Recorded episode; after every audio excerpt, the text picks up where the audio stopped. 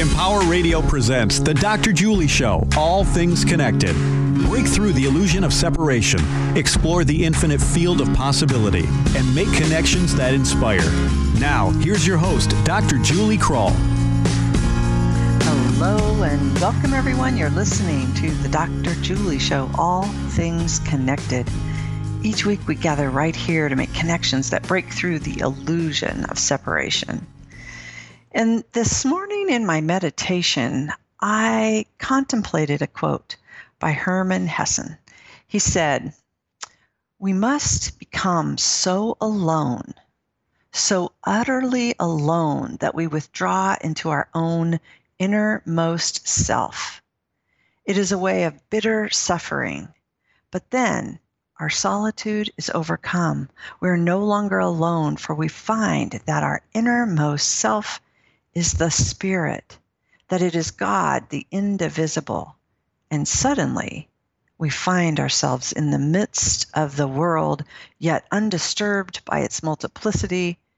And in our innermost soul, we know ourselves to be one with all being. I love this quote. I invite you to take a few deep breaths, open your mind and heart and settle into your essential wholeness. And then muse with me. Let's play together in the realms of the indivisible. Let's frolic in the delight of unity awareness and oneness. Today, we're going to explore consciousness and this spiritual experience that Hesse is talking about in this quote. How do we know ourselves to be one with all being? How do we know ourselves to be one with all life. I'm going to read the quote one more time. Listen again carefully. We must become so alone, so utterly alone, that we withdraw into our innermost self. It is a way of bitter suffering, but then our solitude is overcome. We're no longer alone, for we find that our innermost self is the Spirit that it is God, the indivisible. And suddenly we find ourselves in the midst of the world, yet undisturbed by its multiplicity. For in our innermost soul, we know ourselves to be one with all being. Some may say that this is the dark night of the soul. Others refer to the great awakening, a spiritual rebirth, a mystical experience, a religious experience. Maybe you've heard of transfiguration, a oneness experience. All these terms for this process process that Hesse speaks of are different terms, but perhaps looking at the same process. And all are very personal, individual experiences. We must become so alone to be one with all being. What if this is a collective experience we're all having? That was a part of my contemplation this morning. As an individual, most often we wake in stages, going through the experience in layers over and over again. Do we wake only to fall back asleep? Or does the aperture of our cosmic lens continue to widen with each spiritual experience? Most spiritual and consciousness thought leaders recognize this stage of development and all the different layers and stages can actually coexist at once. It's as if we continue to widen that lens moving back and forth, opening, closing, opening, closing, yeah, wider and wider until we can't close it anymore. That's what knowing ourselves to be one with all beings is about. The new energies on the planet are helping us. As a collective, the consciousness lens is widening on its own with the impulse of evolution and we're grounding the truth of who we really are. We are one with all being, one with all life. We simply didn't see ourselves as such. We couldn't see ourselves as such in the earlier stages of consciousness. We believed we were separate.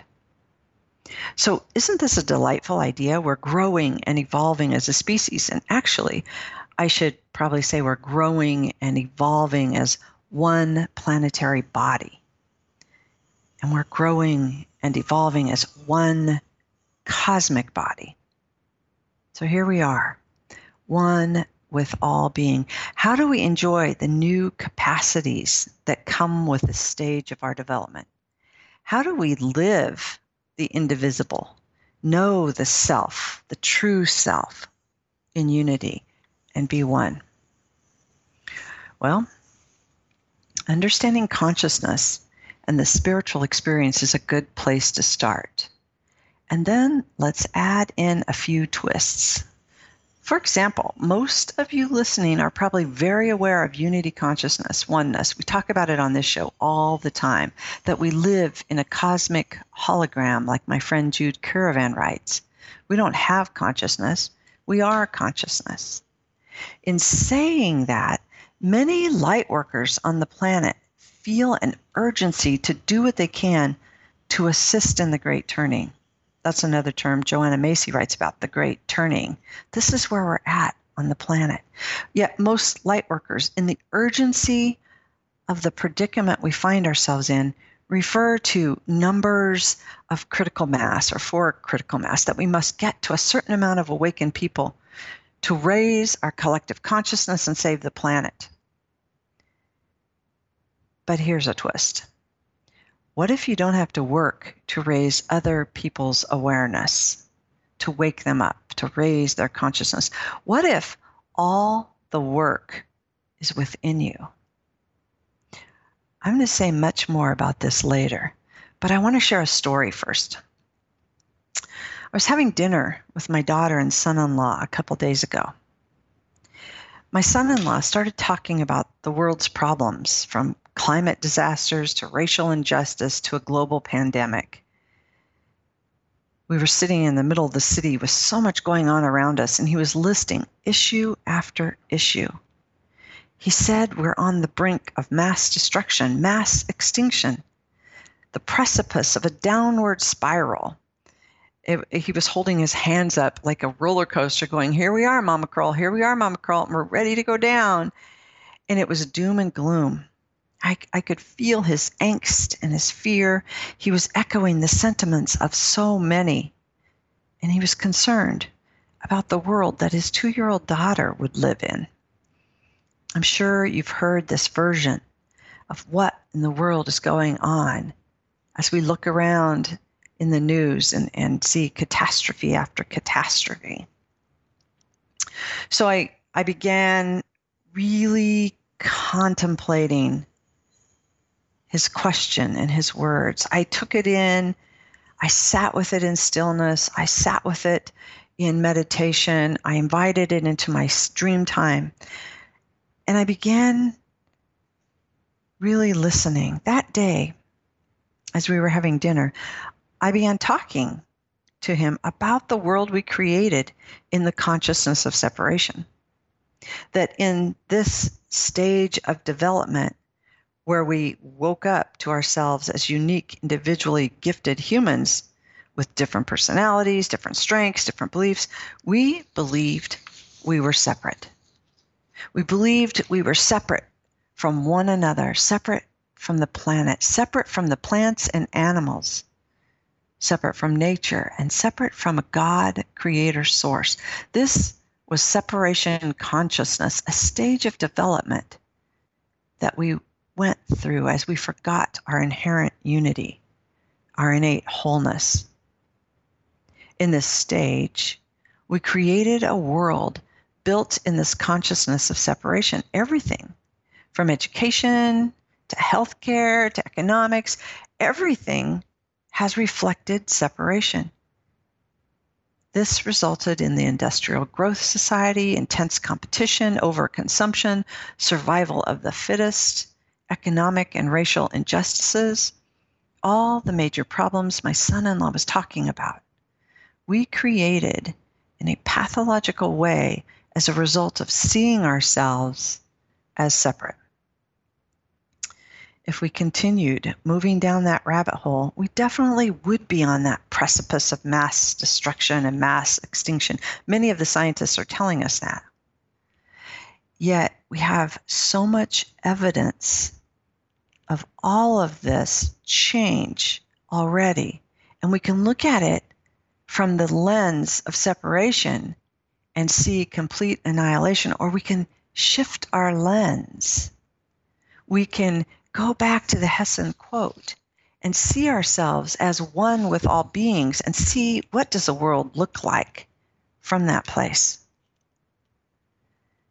So as I've been contemplating this conversation with my son-in-law, I also remember my daughter saying, "Mom, you need to teach this. Mom, you need to teach this. Mom, please teach some of these things." And so, here's the show. I've been thinking a lot about it. I've been asking myself, how can we teach this in a way that our ears can hear it? How can we teach it and just look at what's next for us? How do we how do we move from this place? And and I'm, I just want to drop this in right here because I think it's an important piece that what we know from science and psychology is that when we get stressed or fearful, our whole awareness constricts, our muscles constrict, our ability to respond and think outside of the box is severely limited, if not taken away. And so, trying to problem solve on the planet from a place of fear or anxiety does not serve us well. So, let's look at this from a different perspective. What if this crisis is our birth, like Barbara Marx Hubbard always used to say? What if this destruction is an evolutionary driver? What if the extinction of precious species on our planet is a literal wake up call? It's the impulse of evolution shaking our sleepy consciousness. It's the immune response of our planetary body zapping us out of our lethargic state. These breakdowns are leading to breakthroughs, and we're building a new world that is in alignment with who we really are. The new world is already here. Most just don't see it yet. Because to become so alone that we realize we're one with all beings, not everyone has had that experience yet. So, those who have not yet had that experience may not even understand what I'm talking about right now. And it's not a judgment, because as you see, where I'm going to go with this conversation. It's not a judgment of those who have and those who have not. It's not a, a spiritual hierarchy or a value. This is who we are as a species waking up to itself. This is who we are as one planetary body waking. So, back to my son in law when I began to talk about consciousness and our collective spiritual awakening, he said, But mom, we have way too far to go. Most of the world is operating in the old way. Most of the population still lives in separation. How are we going to get from here to there? It seems so monumental. So here's where the twist comes in. Let's muse and think of this differently. Here's a quote from Barbara Marx Hubbard There has always been a longing in the human heart for a more just, free, loving, and creative society. But it was never before possible to fulfill these aspirations because we had neither the evolutionary drivers and global crises to force us to change, nor did we have the scientific and technological powers that can free us from the limitations of scarcity, poverty, disease, and ignorance. This is the time of awakening for the social potential movement. Isn't that encouraging? I love this because it's going to bring us into what I want to teach about today. I want to give you 12 traits of a superorganism. So, this just, free, loving, and creative society will only be possible when we see ourselves as one, as an indivisible living organism, as one planetary body. And the evolutionary drivers in global crises are waking us to this reality.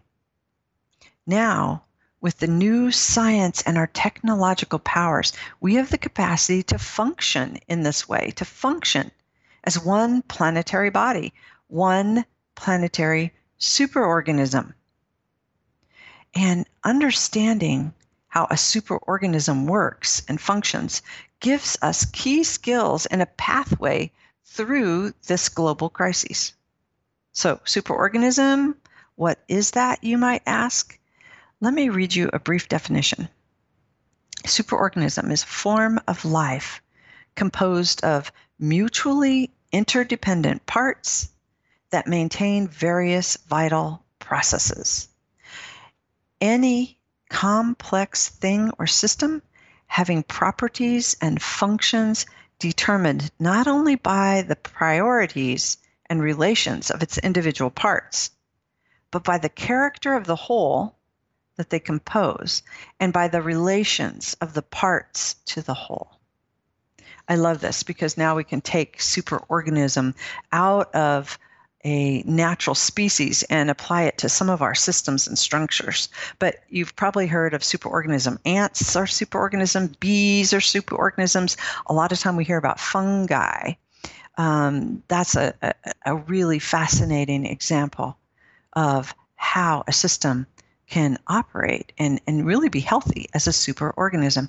So even an entire forest where plants talk to each other using an internet of fungus, the mycelial network. There are many examples of how superorganisms, just like this forest, I like to use forest because we can see how different species even work together as a whole. Like that definition talked about, it's like when we understand our relationship to the whole, and that this is really um, the character of the whole that helps us compose our relationship to each other as parts and to the whole as a whole. It's like this recipe, this um, roadmap for how we as individuals can foster our innate capacity to live for the good of the whole. So, in a healthy forest, for instance, each tree is connected to others via this network, enabling trees to share water and nutrients. Have you ever heard that before? Trees actually have the capacity to share water and nutrients. So, for saplings growing in a particularly shaded area where there's not enough sunlight reaching their leaves to perform adequate photosynthesis, they need to rely on the older trees. So, for survival, the saplings then rely on nutrients and sugars from older, taller trees sent through the mycelial network. Pretty cool, huh? Look that up. Uh, there's so much out there about the mycelial network, and I like to call it that we are now working on our mycelial network. Our mycelial network. We are so connected, there's no separation. So, like I mentioned, we can learn much from these superorganisms. Here are a few traits that are worth mentioning. There's going to be 12 here. And I'm going to go into them a little bit later, but I want to just read these to you right now. Superorganisms embody and express inherent unity, inherent wholeness. They practice distributed leadership distributive leadership. Listen to that. Use your imagination. They serve a shared evolutionary purpose. and work together with whole systems harmony and resonance. They live in a state of coherence and rely on collective intelligence. They also use swarm creativity to perpetuate healthy life for future generations. They self organize and provide mutual support and mutual aid. They live on the evolutionary creative edge and develop reciprocity and sharing while they invest in regenerative value. I'm going to pick apart all of those things a little bit and go back to them after our break. But first, I want to go back to that urgency, back to the struggle and the hopelessness, back to the idea that we have to hurry up and wake up the rest of humanity. That same angst that my son in law was feeling at the dinner table when he was thinking about his daughter's future. The invitation is to shift your perspective and trust the designing intelligence, the life force within our one planetary superorganism. The invitation is to wake to your fullest capacity and literally be an awakened individual cell in the one planetary body. The same impulse of evolution that has brought you into your oneness of all being into this moment, listening to this right here, right now, that same impulse of evolution is pulsing through the rest of creation at the same time. So be that impulse, magnify it, amplify it, be that intelligence, live that reality into being. And yet trust that that impulse that's moving you is also moving the rest of creation. It's pulsing through the trees. It's pulsing through that mycelial network. It's pulsing within the collective intelligence. We're going to talk about that. You can begin by practicing these 12 traits that I've mentioned.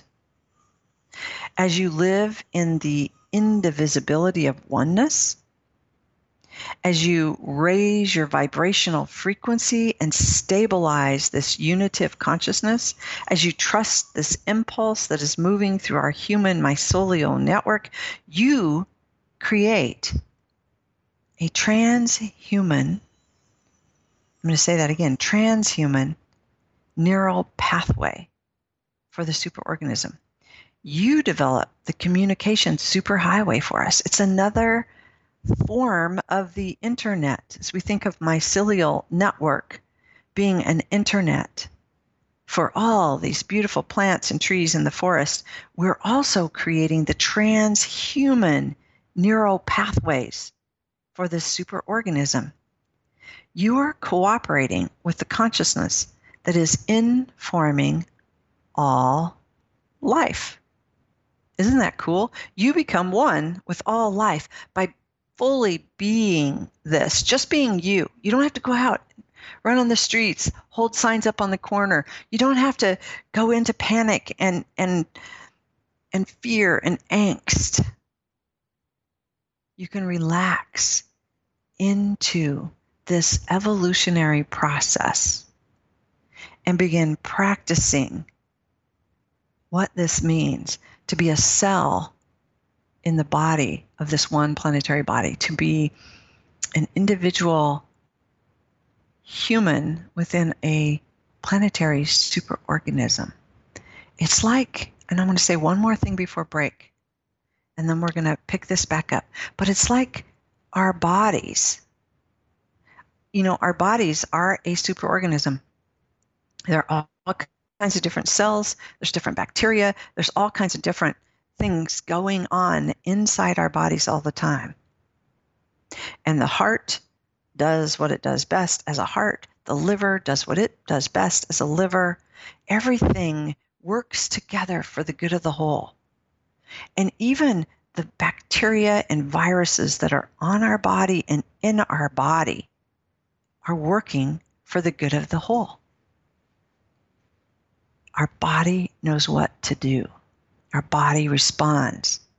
And just like that intelligence inside our body, we don't have to tell our body what to happen when it's invaded by a negative virus and we get ill. We don't have to tell our body what to do to heal a broken bone or a fracture. We don't have to tell our body what to do if we fall and skin our knee. It knows what to do. That intelligence is the same intelligence that I'm talking about that's animating this one planetary superorganism. So we're going to say so much more about that right after break. So here we are. I'm Dr. Julie Krull. You're listening to the Dr. Julie Show, all things connected. When we come back, more on this invitation just for you. We'll be right back.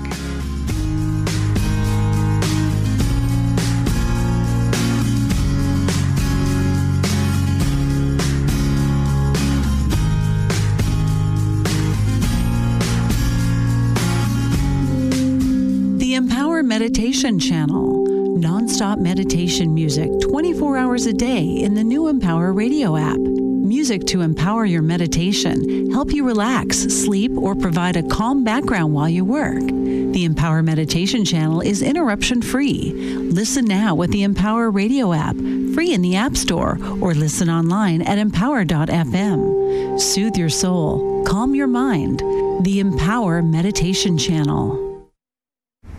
Okay, Simon, what are you wearing right now? Nothing. That's right. And what do people normally wear? Clothes. Exactly. So now mommy's going to teach you how to dress yourself. Clothes keep us warm, they look good, and if we go out without them, the neighbors will talk. So it's important to know how to get dressed. Here's how it's done. Underwear always comes first, name tag at the back, then pants, then shirt. Get the first button in the right hole or you have to start all over. If you're wearing a tie, it goes over, round, round, through, and pull tight. Tuck your shirt into your pants and zip up your fly. Socks going first, then shoes right on right, left on left. With shoelaces, just take the ends, cross them over, switch the loops. The rabbit goes down the hole, pull tight, and you're left with bunny ears. I love bunnies. Good to know. Now remember, spots don't go with stripes, socks go with sandals, and if you've tucked in your shirt, wear a belt. Got it? Why are your pants on your head? Most parenting is hard to do in just two minutes. But spending just two minutes twice a day making sure they brush their teeth is easier and could help save them from a lifetime of tooth pain. For fun two minute videos to watch while brushing, visit 2min2x.org. That's 2min2x.org. A message from the Partnership for Healthy Mouths, Healthy Lives, and the Ad Council. Did you know that 7 in 10 girls believe they are not good enough or don't measure up in some way? I'm Amy Poehler. You may know me from film and television, but I'm also involved off screen, encouraging young girls to be proud of who they are. Body image breakdowns and the pressure to be perfect often causes a girl's self esteem to plummet. But by being positive role models, we can change that.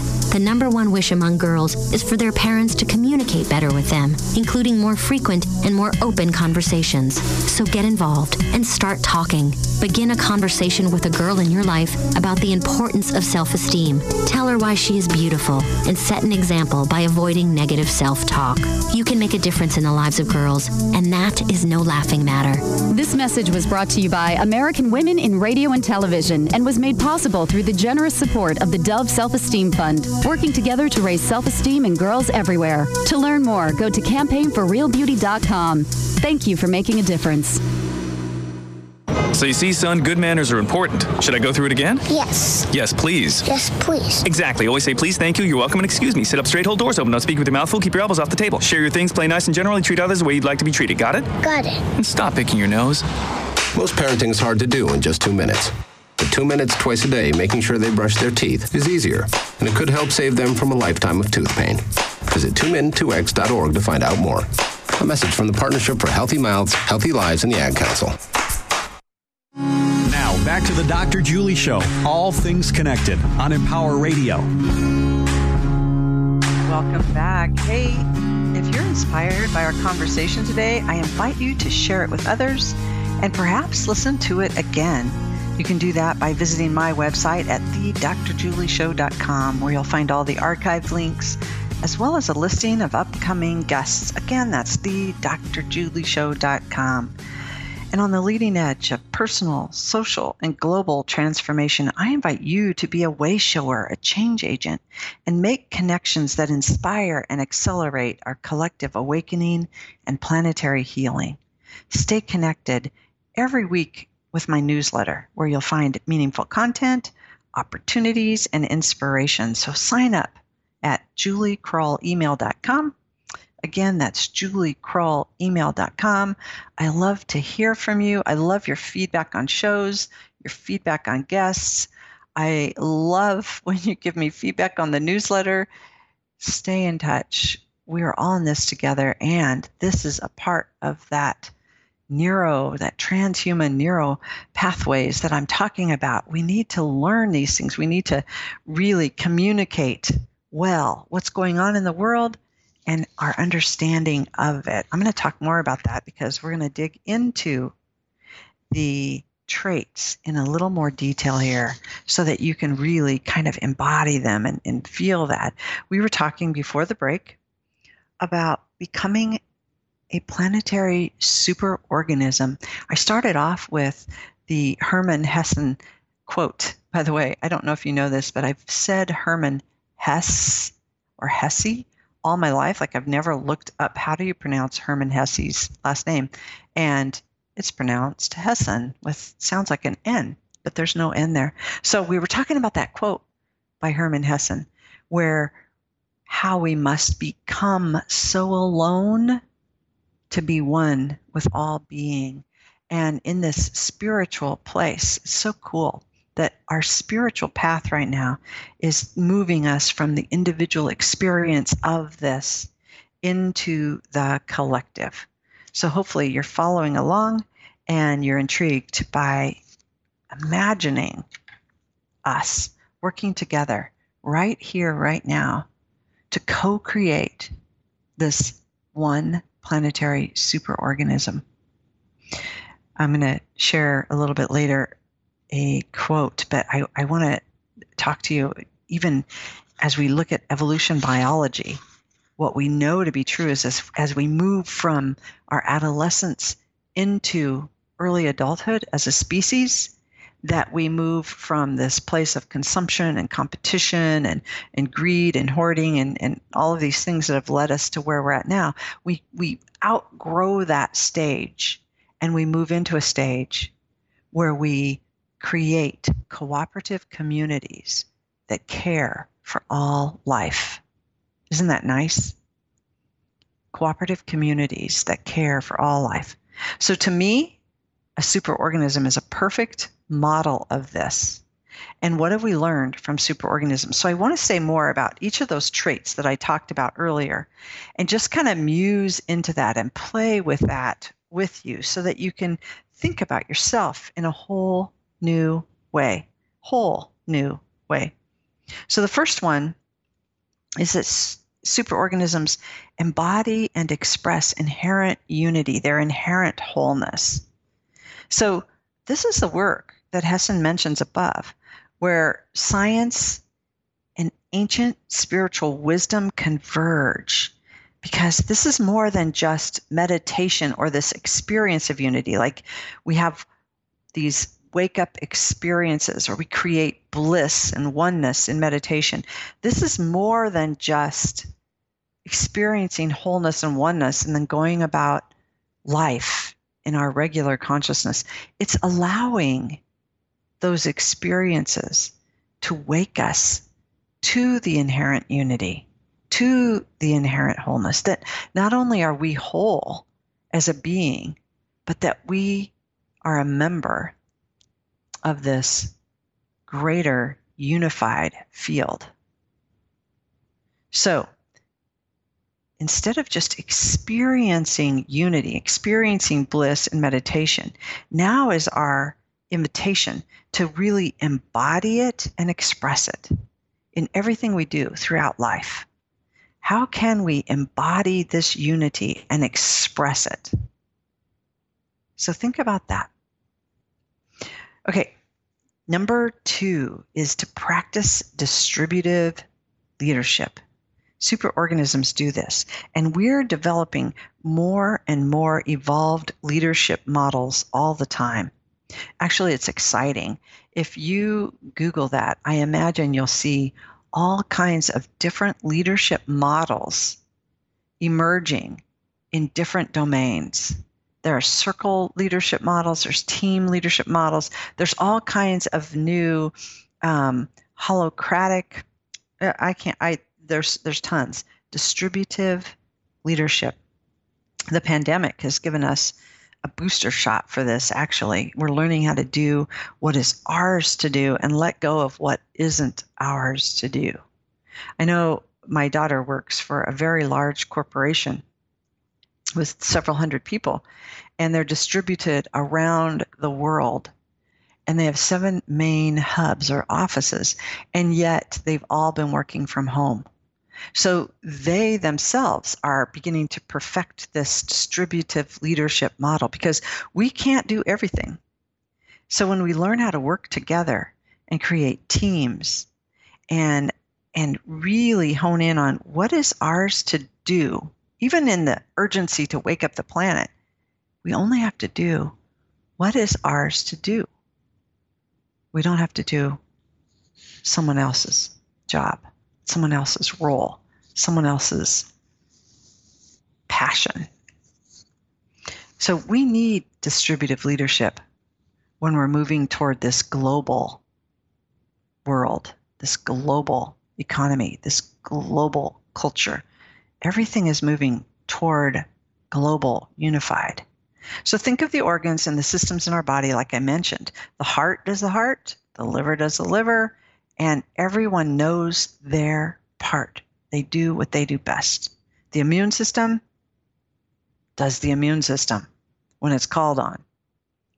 So, number three, the third trait superorganisms serve a shared evolutionary purpose.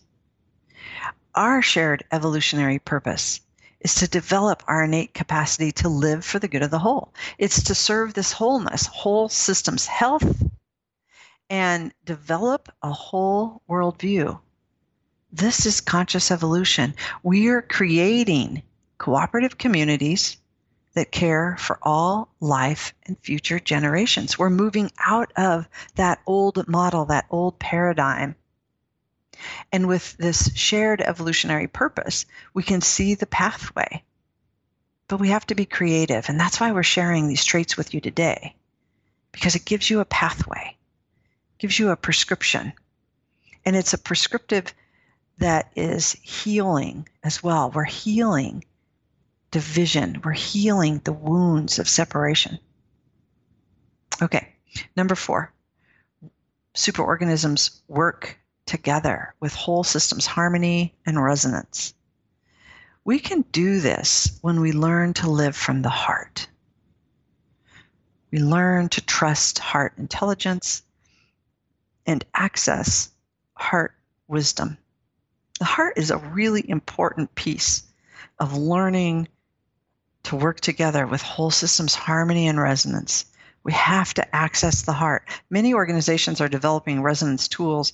HeartMath is leading the way with research. They're amazing. They're also teaching what the next one is, is, is how to live in a state of coherence. But this heart is the key to helping us shift.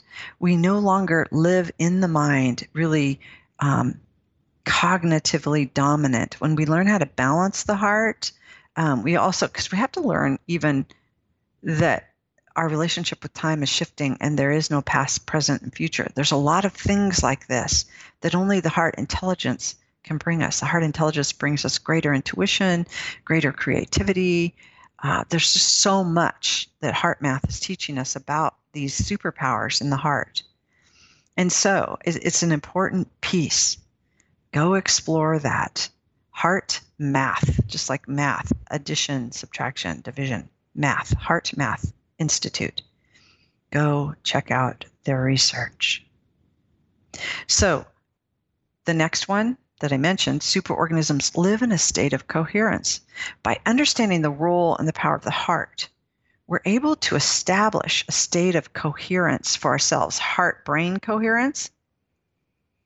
And when we understand that and begin to practice our own heart brain coherence, we begin to establish a state of coherence with others.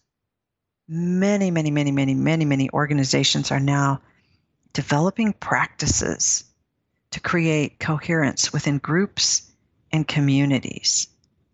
This is a key to implementing our transhuman superpowers here. This is a key. These last two, remember them. What does it mean to create whole systems harmony and resonance by harnessing our heart intelligence, our heart wisdom, and then developing coherence, the state of coherence. Coherence is when everything coheres, aligns, and it's, just like if you think of an incandescent light, light beams are bouncing all over off of everything. But if you think of a laser beam, it's all in alignment. They all cohere and shine just in one line that we can literally see a line of light through the room because the light beams are cohering. So as we begin to learn coherence, we we innately advance these trans transhuman, transpersonal superpowers that I'm talking about. Okay, number six superorganisms rely on collective intelligence. We no longer rely on information and intelligence that comes through a myopic lens, one person.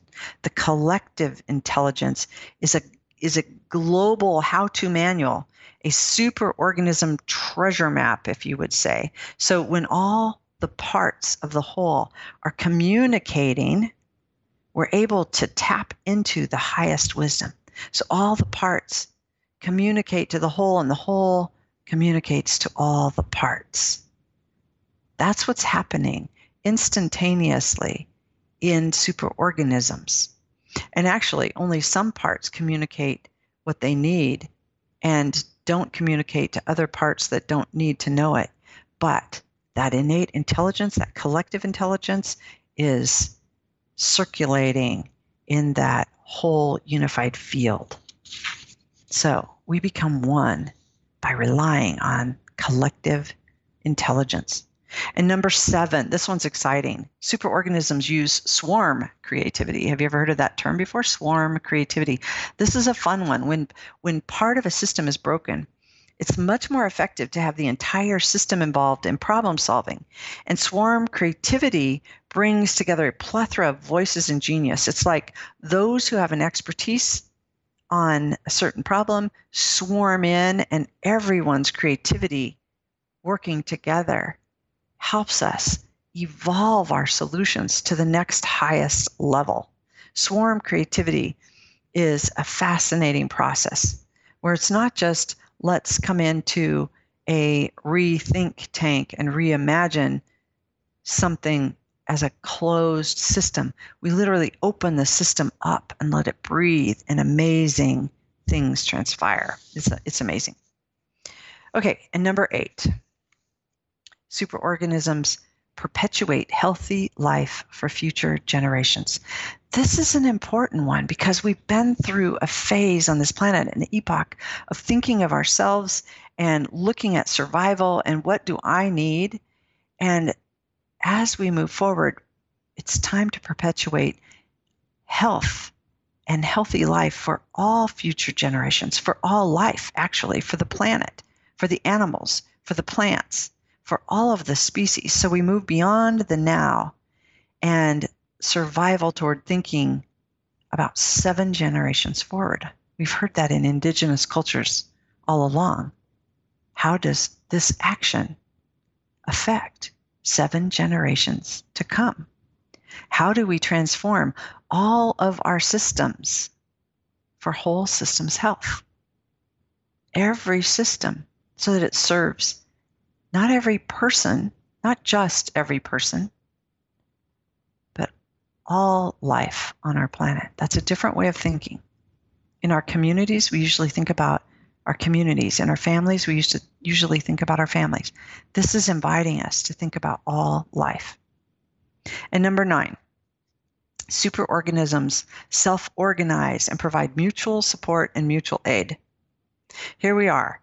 Look around. We stay home and take care of our families and neighbors, and not in a selfish or self serving way, but for the good of the whole. We respond when we see a need in our community or a need in our families.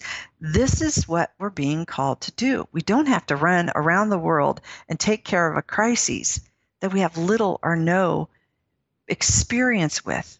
We get to stay in our communities and look around to provide mutual support and mutual aid as it evolves right in front of us. So if I'm a heart cell, this means I naturally look toward other heart cells as well. So I begin to help others with my area of expertise, and we help each other. Cool. Okay, superorganisms live on the evolutionary creative edge. This is a fun one too. All evolution happens on the edges. So we don't have to try to get the social body to move and adapt at the center. Often we think that's like there's this nucleus, and if we could change the center, we'll ripple out all the change. But that's not how superorganisms work. We simply continue at the grassroots and at that evolutionary edge and work on that edge, and things begin to ripple inward. Cool, huh? Okay, I don't want to run out of time. I want to get through these. Superorganisms develop reciprocity and sharing. So, this speaks to evolving our economies and our commerce. When we come from reciprocity and sharing, everyone is taken care of. When I think only of myself and my well being, I actually kink the garden hose, so to speak. So, this is an important one. You have to learn reciprocity and sharing. Okay, number 12. Superorganisms invest in regenerative value. Think energetically here regenerative agriculture, regenerative commerce, regenerative health, regenerative everything, regenerative, regenerative soil. Think of all of life. What would it look like if we literally invested in regenerative value? When we look for regenerative value, we're following the natural laws of nature and caring for all life. It's an easy, easy solution.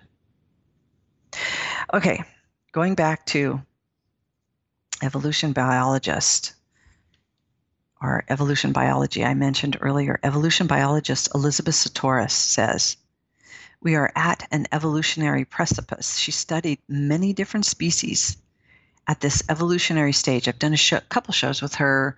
Um, oh, maybe probably a dozen shows ago. You can go look up my shows with Elizabeth and hear her wisdom. It's amazing. But we're moving from late adolescence to early adulthood. We're moving from this phase of overconsumption to cooperation. All species who have evolved to this stage create cooperative communities that care for all life and future generations. This is our time. We're creating our capacity to cooperate we're creating our capacity to care for all life, for all plants, all animals, our beautiful planet, and all her inhabitants. We are waking to our global oneness and learning how to function as one planetary body, the superorganism. So, back to my son in law, his angst and fear, back to that urgency, the belief that we have way too far to go that most of the world is operating in the old way. Most of the population still lives in separation. How are we going to get from here to here when it seems so monumental? Those are his questions. We are evolving our awareness, evolving our consciousness, and seeing that we truly are this planetary organism. As we become aware of this indivisibility, as we become aware of this evolutionary process and choose to consciously evolve, we're leaping forward into our new capacities and our innate capacities. We're developing our ability to tap into collective intelligence. We're learning ways, new ways to work in distributed leadership models. We're using swarm creativity to solve our toughest, biggest problems. We're self organizing and providing mutual support and aid for one another. We are developing reciprocity and sharing. And we're investing in regenerative value. Think about it we are creating cooperative communities that care for all life and future generations. Look around. Look around you. Look around the planet. For those who cannot or will not make the shift, the world as we knew it is disappearing. It's no longer sustainable or functional. There's no choice but to make the shift consciously. But for those who are seeing their world disappear, it looks pretty fatalistic. Yet, we know who we are. The truth of our innate wholeness, the reality of our inherent unity is right here before us, and we are not going back. We're not going backwards. We're not going back to the way life used to be. We're not going back to a world pre COVID. We're not going back to a world pre the golden years of the 1950s. It's like we're not going back, friends. We're not we're not going back. There's nothing to go back to. Yes, the world as we knew it is in a process of destruction. But we don't have to be afraid. As we co create a world that represents the truth of who we are, all of this will make more sense in the days and months and years ahead. The new Earth is emerging, the new way of being as a planetary organism, as one planetary body. It's, it's emerging every day. And you can look at most of our spiritual traditions and see that message. As we transfigure into a planetary superorganism, as we transmute from an over consuming caterpillar to a cosmic butterfly, we are becoming one with all life. So that goes back to that quote. That goes back to that. I love just that that distillation of that quote that we must become so alone to be one with all being. I wonder, this quote's kind of old. Do we still need to go through a long, dark night of the soul to get there? Do we have to continue to play with that aperture, that lens, so that we open, close, open, close, that lens of consciousness where the aperture opens wider and then we're playing with it? I don't know if we have to go through the dark night, but I do think perhaps we are going through our collective dark night of the soul. And that collective aperture, we're going to literally ground this new wisdom, these innate capacities together. We're going to share this. We can do this. We've got it. We've got what it takes. We know what we need to do. And if you think I'm just Pollyanna ish today, if that idea of your innate capacity to live for the good of the whole, if that resonates with you, if you go, yeah, I get that, then that's the invitation. It's the doors open. Here we are. It's not Pollyanna ish. So, going back to that urgency, going back to my son in law, we don't have to rush and worry and stress and say, oh my gosh, how can we move mountains if we have faith as a grain of mustard seed? We can do this. We can do this. And those of you listening, thank you for listening this entire show. Thank you for still hanging in there. If you are listening, thank you for being part of the solution for birthing this superorganism. So I want to leave you with the words of Barbara Marx Hubbard. Our crisis is a birth. We are one living system, and we have come to the limit of one phase of natural growth on a finite planet. We must learn ethical evolution quickly. As we seek to facilitate a gentle birth, a graceful and non violent transition to the next stage of our evolution, we will discover a natural pattern a design of our birth transition and develop a plan to cooperate with this design. You've been listening to the Dr. Julie Show, All Things Connected. Remember, together, we are creating connections for the good of the whole. Until next time, I'm sending you a world of love. Bye for now.